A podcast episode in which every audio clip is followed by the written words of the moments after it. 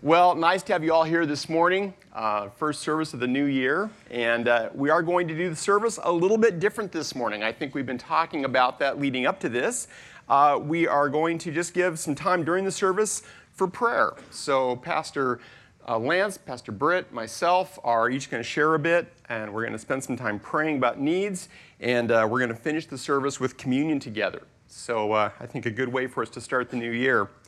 I want to read a passage. Today we're going to talk about, or at least my part, we're going to talk about local missions. And, you know, everywhere that we go and swim and in our area, we can see that there are people who are in need. And I want you to know that this church is actively involved in serving the, the needs of our local community. And that's so incredibly important, right? To bloom where it is that God has planted you. And so, just for this devotion today, I want us to, to think about Deuteronomy chapter 11 verses 11 and 12, it says, But the land you are crossing, the Jordan, to take possession of, is a land of mountains and valleys that drink rain from heaven. It is a land the Lord your God cares for. The eyes of the Lord your God are continually on it from the beginning of the year to its end. You know, every new year we stand on the verge of the unknown, don't we? I mean, imagine New Year's Day three years ago or two, two or three years ago before we knew about COVID and all the stuff that that was going to bring, and then all the surprises that that uh, whole entire year brought us good things, bad things, hard things. But we stand on the precipice of the unknown every new year because we don't know what 2023 is going to hold for us. But we know who does hold the future. Amen? I mean, what new experiences, what changes are going to come? What needs are going to arise? In all of our lives, there's going to be peaks and there's going to be valleys. There's going to be things to celebrate. There's going to be miracles to behold. There's going to be things that sadden us.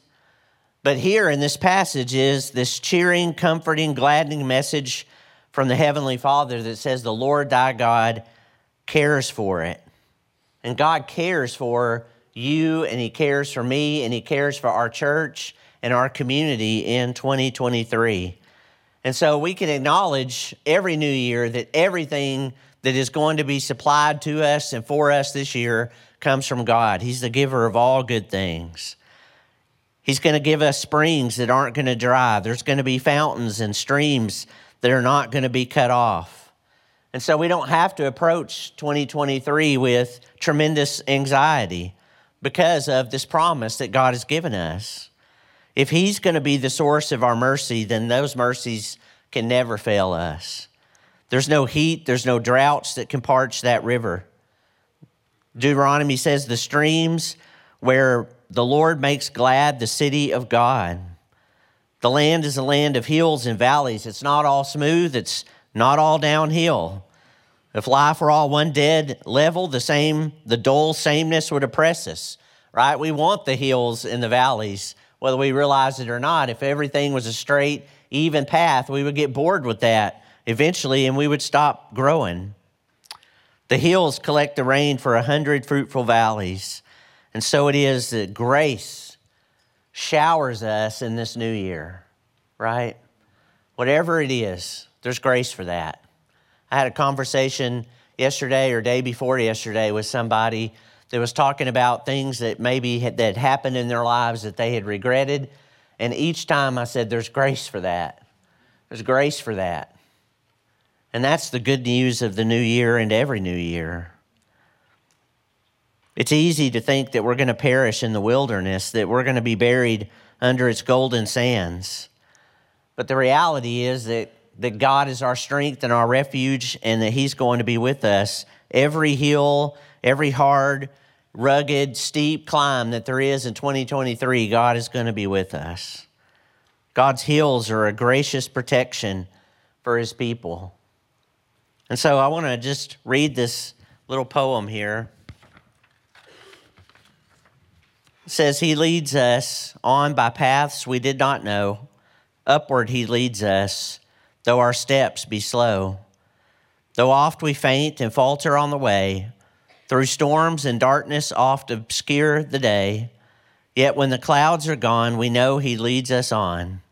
He leads us on through all the unquiet years, past all our dreamland hopes and doubts and fears, He guides our steps through all the tangled maze of sorrows, losses, and o'er clouded days.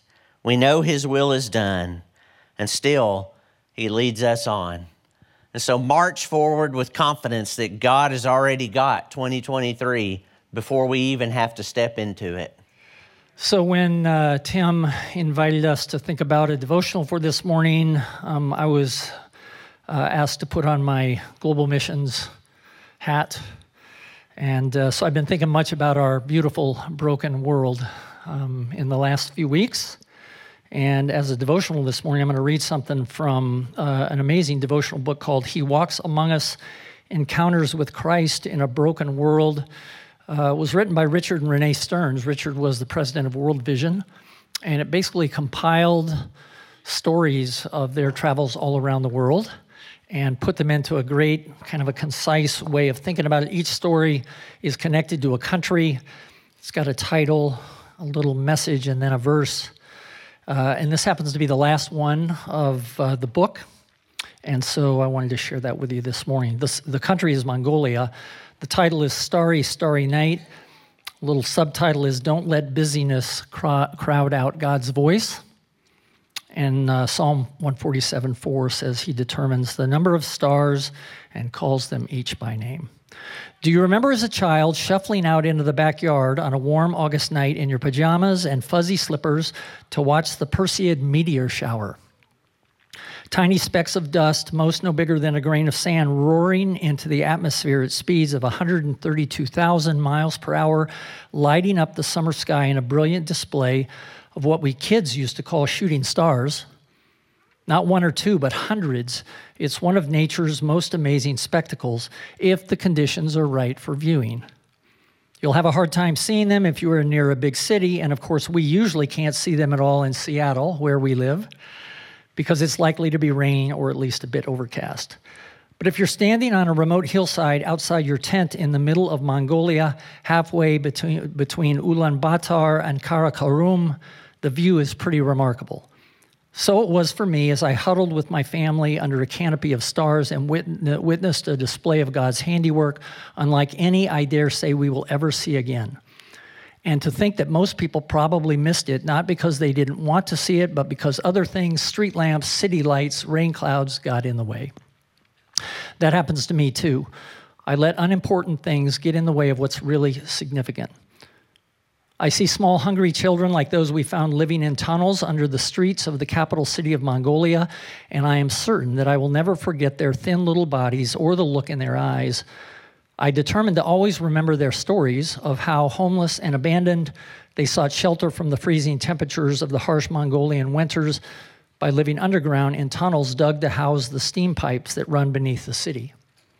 But then I inadvertently let other things get in the way. When I return home from my travels and life resumes its normally hectic pace, I find it harder and harder to remember their faces.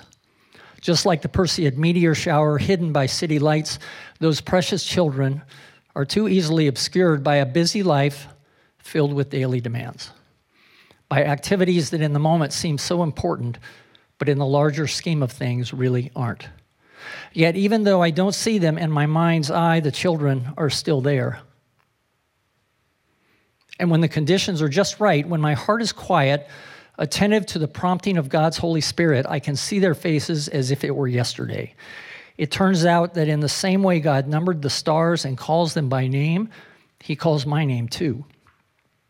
If I listen carefully enough, I can hear His still small voice inviting me to join Him in caring for those He loves. Amen. We're going to take communion together this morning.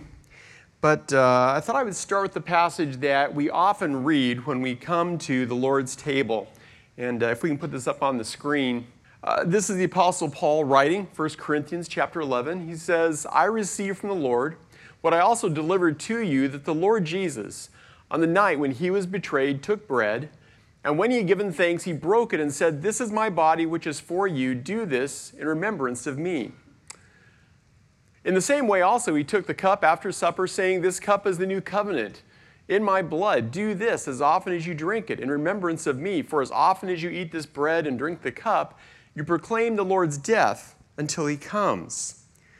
Now, there's a second part to this passage that uh, we don't always read during communion, but oftentimes we do, and it's, it's a bit more sobering. Here's what it says Whoever therefore eats the bread or drinks the cup of the Lord in an unworthy manner will be guilty concerning the body and blood of the Lord. Let a person examine himself then, and so eat of the bread and drink of the cup.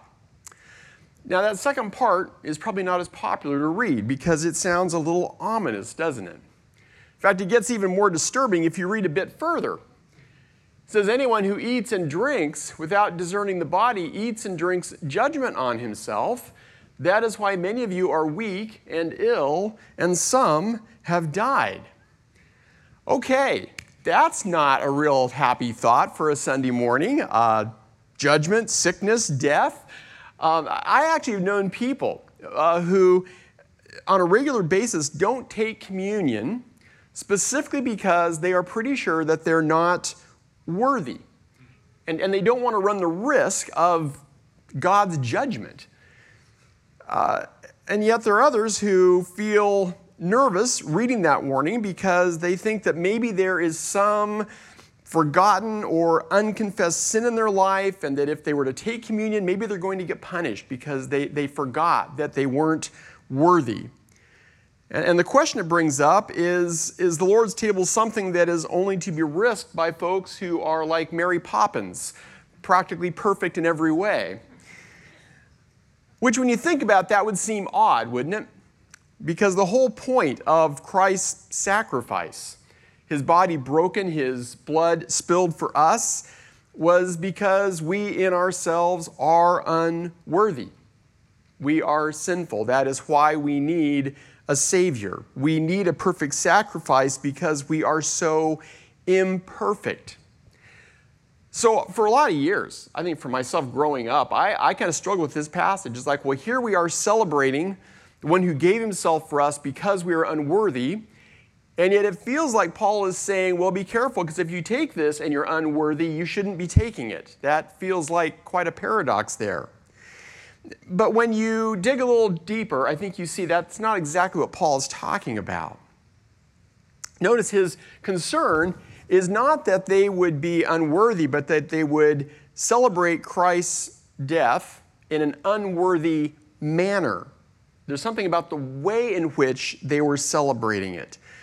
And that's where I think we need some context. Let me just give you a little bit fuller context to that. I want to take more time with this this morning because sometimes we breeze right through this and we get these misconceptions that, that can mess with our whole understanding of what is it we're doing in the Lord's table. So let me take you back a little bit earlier. And, and this goes to verse 17. He says, In the following instructions, I do not commend you, because when you come together, it is not for the better, but for the worse. Okay, there's something about their gathering that he said is not good. In the first place, when you come together as a church, I hear that there are divisions among you. And I believe it in part, for there must be factions among you in order that those who are genuine among you may be recognized. So he says there's certain divisions among you that I get. There may be some among you who are not truly believers.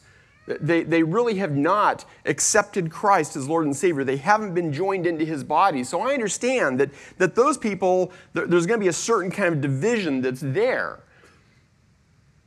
But when you come together, it is not the Lord's Supper that you eat.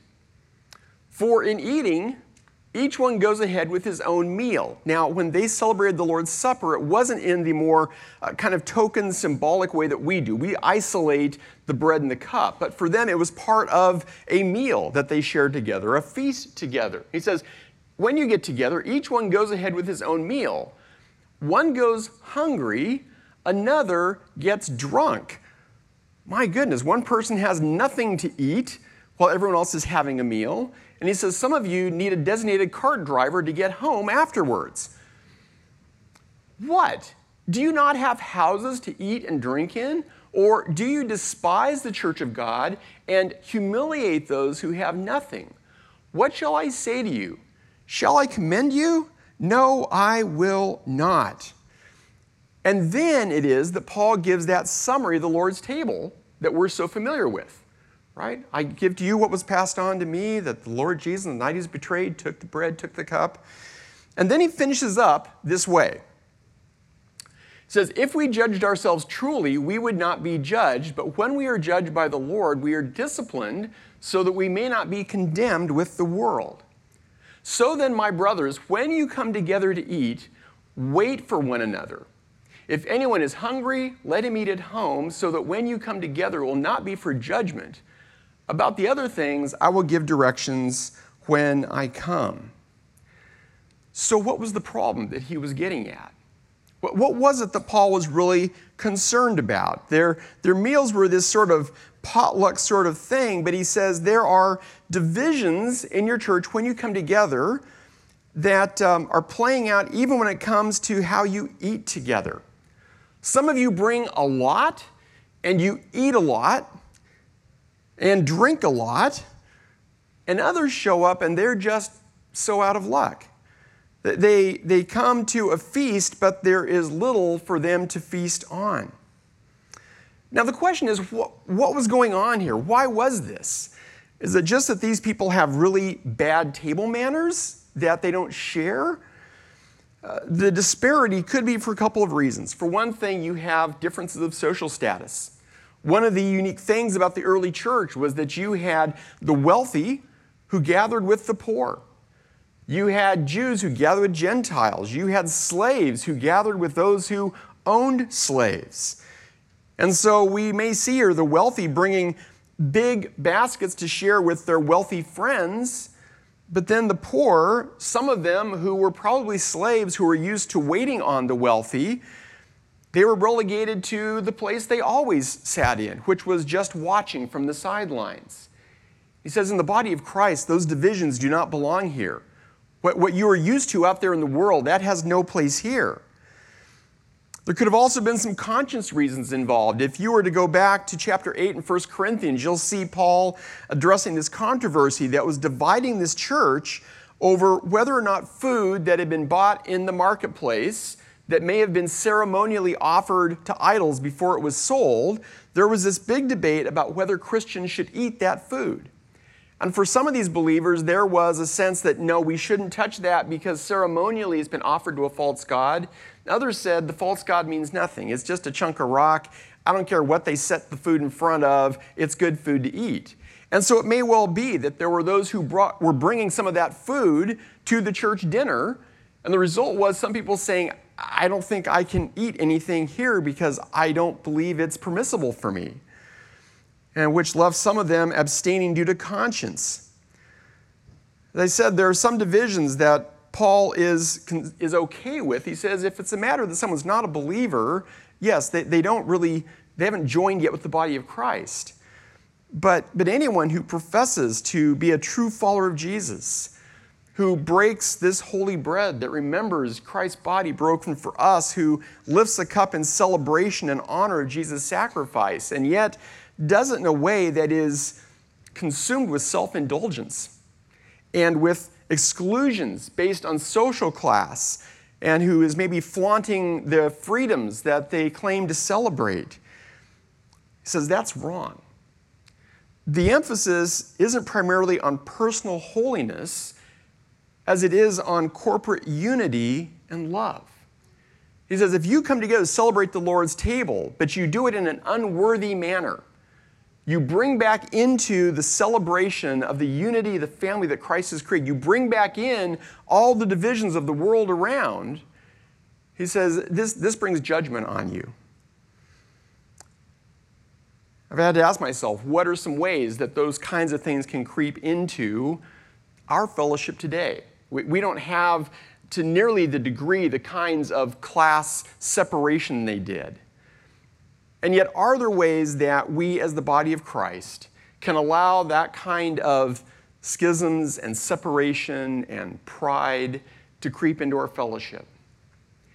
Uh, you know, one of the things that was so sad for a lot of pastors going through COVID was watching congregations suddenly become divided over things like health policies And people who wouldn't fellowship together, people who would leave churches and, and leave relationships over things that were truly a secondary matter in terms of our faith and our walk with Christ. And, and so it's just as a reminder to me that all of us can allow things to stand in the way of our fellowship with each other. And that when we come to the Lord's table, one of the things it should cause us to do is to take personal stock and say, are there things I have allowed to stand in the way of truly loving and accepting my brothers and sisters in Christ? That, I believe, is the real warning when Paul warns about don't take this in an unworthy manner, that we allow division to come into the body. Uh, now, this is a relatively easy thing for me to talk about because I've always been grateful for what a unified body I'm privileged to serve in. So I don't talk about this because it's like I see some big brewing problem here, because I don't. But we are all just people. And, and we do all sometimes fall into our own ruts, and, and it's easy to begin to pull away from others. And, and I felt as long as we're starting off this new year, if we're going to think about the Lord's table, maybe this is a good thing for us to start the year thinking about our own hearts and say, Lord Jesus, are, are things right between me and those around me that nothing would stand in the way of being the kind of body that you have called us to be? Or is there some place where any sense of pride or status or superiority or offense taken has caused me to pull away? So, I'd like to do as we prepare for communion is give you a moment for some personal prayer. And the prayer isn't, well, Lord, am I sure that I'm worthy enough to take communion? The reason we need communion is because we are unworthy and He alone is worthy. But, but ask the Lord to, to open up your heart.